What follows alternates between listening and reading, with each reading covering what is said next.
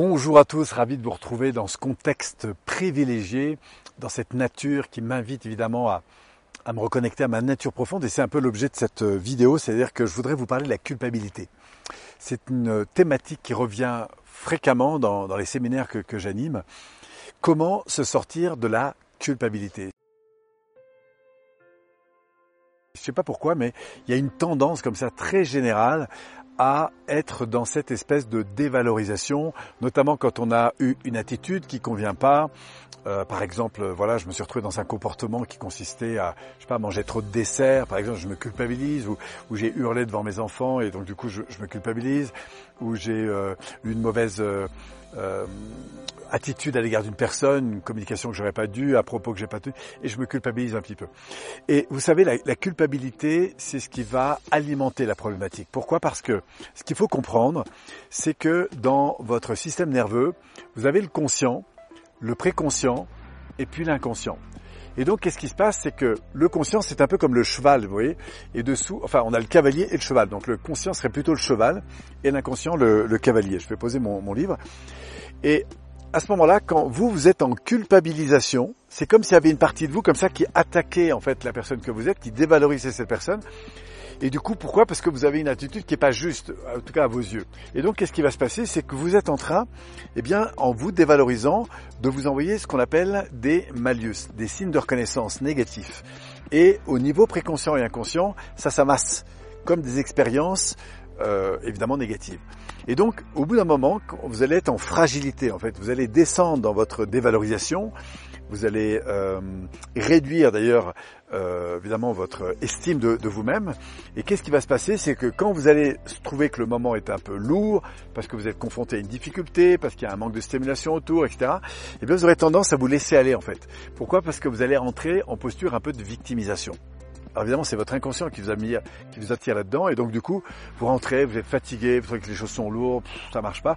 Et à ce moment-là, eh bien, il y a une autre partie de vous-même qui va se mettre en route et qui va vous inciter à vous autoriser à faire des choses qui sont plaisantes à court terme, mais déplaisantes à moyen terme et long terme. Par exemple, vous allez vous laisser aller devant votre télévision, à manger n'importe quoi devant votre canapé. Et parfois, c'est tellement lourd que vous pouvez aller jusqu'à développer des comportements que vous accepteriez même pas que, vos enfants fassent. Hein. Pourquoi? Parce qu'il y a une partie de vous qui est une espèce de, parent nourricier comme ça qui vous dit allez, laisse-toi aller, c'est pas grave, mange mal, habille-toi mal, prends plus de soins. Et là, on tombe dans des comportements en fait qui vont nous desservir. Ils sont euh, plus faciles à court terme, mais à moyen terme et long terme, ils vont nous desservir. Du coup, on arrête de faire des choses qui soient bonnes pour soi, c'est-à-dire euh, de prendre soin en fait, prendre soin de sa santé, prendre soin de sa nourriture, prendre soin de son corps, prendre soin de ses relations. Pourquoi? Parce qu'on se laisse aller. Et là-dedans, du coup, on va subir le monde et réagir de manière plus vive vis-à-vis -vis de soi quand on a des comportements qui ne vont pas. Sur le coup, on les accepte et au bout d'un moment, bingo, c'est la culpabilité qui revient. Vous voyez, il y a une espèce de double balancier entre des moments où je me culpabilise et des moments où du coup, pour me faire du bien, eh bien cette partie inconsciente m'entraîne dans le fait de m'autoriser à faire des attitudes, à avoir des attitudes qui sont pas bonnes pour moi. Donc la culpabilisation, ça vous entraîne vers le bas. Il faut absolument sortir de ça. Alors comment sortir de ça? Eh bien la première chose, c'est d'écouter votre ressenti qu'est-ce que j'ai envie? Je me rends compte, ça fait la troisième clope que je fume, alors que je sais très bien que c'est pas une bonne chose pour moi. Et là, me dire, tiens, si je prends cette cigarette et je me dis, qu'est-ce que j'apprécie vraiment là-dedans? Si je suis là dans mon canapé en train de regarder n'importe quoi à la télévision, finalement, qu'est-ce que j'apprécie vraiment là-dedans? Si je suis en train de me goinfrer de frites ou de reprendre du dessert, je dis, attends, qu'est-ce que j'apprécie vraiment là-dedans?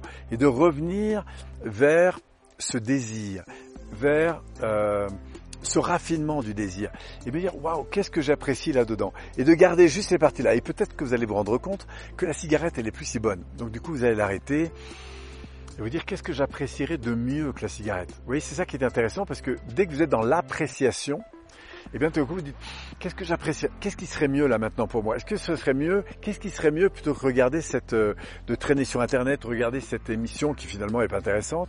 Qu'est-ce qui serait mieux plutôt que boire cette bière et manger mes pop-corn Qu'est-ce qui serait mieux plutôt que de me laisser aller? Qu'est-ce qui serait bon pour moi maintenant? Vous voyez? Et là on remet du lien positif avec cette partie de nous. On va l'accueillir et accompagner ce, désir en fait. Et ce désir, il va nous amener tout, d'un coup à repérer ce qui nous ferait du bien, ce qui serait bon pour nous. Et peut-être que l'idée d'aller faire du sport va apparaître, l'idée de recuisiner d'une manière différente va apparaître, peut-être d'aller se maquiller d'une manière différente, de s'habiller d'une manière différente. Et l'éveil des désirs, c'est le début de la croissance, parce que tout d'un coup, vous redonnez de la place à cette essence de croissance qui ne pense qu'à aller vers la lumière. Vous voyez, à l'image de ces arbres comme ça qui montent vers le ciel, eh bien, on va grandir vers la lumière, vers ce qui nous inspire et se laisser porter par ce désir et me dire, tiens, qu'est-ce qui me plaît autour de moi? Et là, le focus se remet sur nos besoins, sur nos attentes, sur nos envies, sur nos désirs. Et parce qu'on reste au contact de cela, on se dit, tiens, qu'est-ce qu'on pourrait faire d'intelligent, de sympa, de facile, dès maintenant, là, tout de suite? Qu'est-ce qu'on pourrait faire? Et là, allez voir que le, celui qui vous culpabilise, tout d'un coup, vous éduque. Cette partie de nous nous éduque à développer du coup des attitudes qui soient beaucoup plus favorables, plus positives, à la fois pour nous, pour notre désir, pour celui des autres, etc. Et en reprenant, eh bien, réorientant son attention vers cette lumière, vers nos désirs, nos envies, nos importants, eh bien, on va rééduquer en fait tout simplement notre système nerveux à redévelopper des attitudes qui à court terme sont peut-être un petit peu difficiles parce qu'elles vont demander du courage, mais qui à moyen terme vont vous rapporter tellement plus. Et c'est ça en fait la discipline, c'est d'accepter de mettre en place des comportements qui sur le coup sont un petit peu difficiles, comme prendre ses baskets et décider d'aller courir, mais pour nourrir finalement une valeur qui est là sous-jacente, un important qui est là sous-jacent, un désir, un besoin, une envie. Et c'est ça finalement de se remettre en croissance.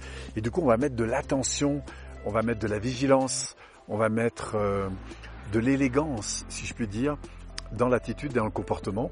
Et on verra que tout d'un coup, on se remet dans de la croissance. Car là où il y a désir et élégance, en quelque sorte, il y a croissance. Et c'est ça que je voudrais vous faire passer en fait et c'est un peu à ça que la nature m'appelle, c'est à revenir vers cette, cette essence même de ce qui est la vie, de ce qui nous porte dans notre couple, dans la relation qu'on a avec nos enfants, dans notre travail, même si c'est pas tous les jours euh, facile, dans la manière d'être dans le bus ou de prendre le métro ou d'interagir comme ça avec les gens qui nous entourent. C'est quoi le désir qu'on a vraiment aujourd'hui? Et puis ensuite, comment je peux réadapter mes comportements de façon à servir en quelque sorte ce désir, me mettre au service de ce désir pour moi ou pour les autres. Et là, vous avez une clé puissante en matière de, de réorientation de vos attitudes, de vos pensées, de vos sentiments vers le succès. Voilà mes amis, c'était petit partage comme ça important. Je vous, j'avais envie de vous transmettre et puis surtout, euh, bah, je profite de toute cette nature en fait pour euh, vous envoyer cette énergie qui, je l'espère, vous permettra de vous reconnecter davantage à votre propre nature. Merci à vous, prenez soin de vous, prenez soin de vos proches, et puis au plaisir de vous recroiser sur une nouvelle capsule. À bientôt.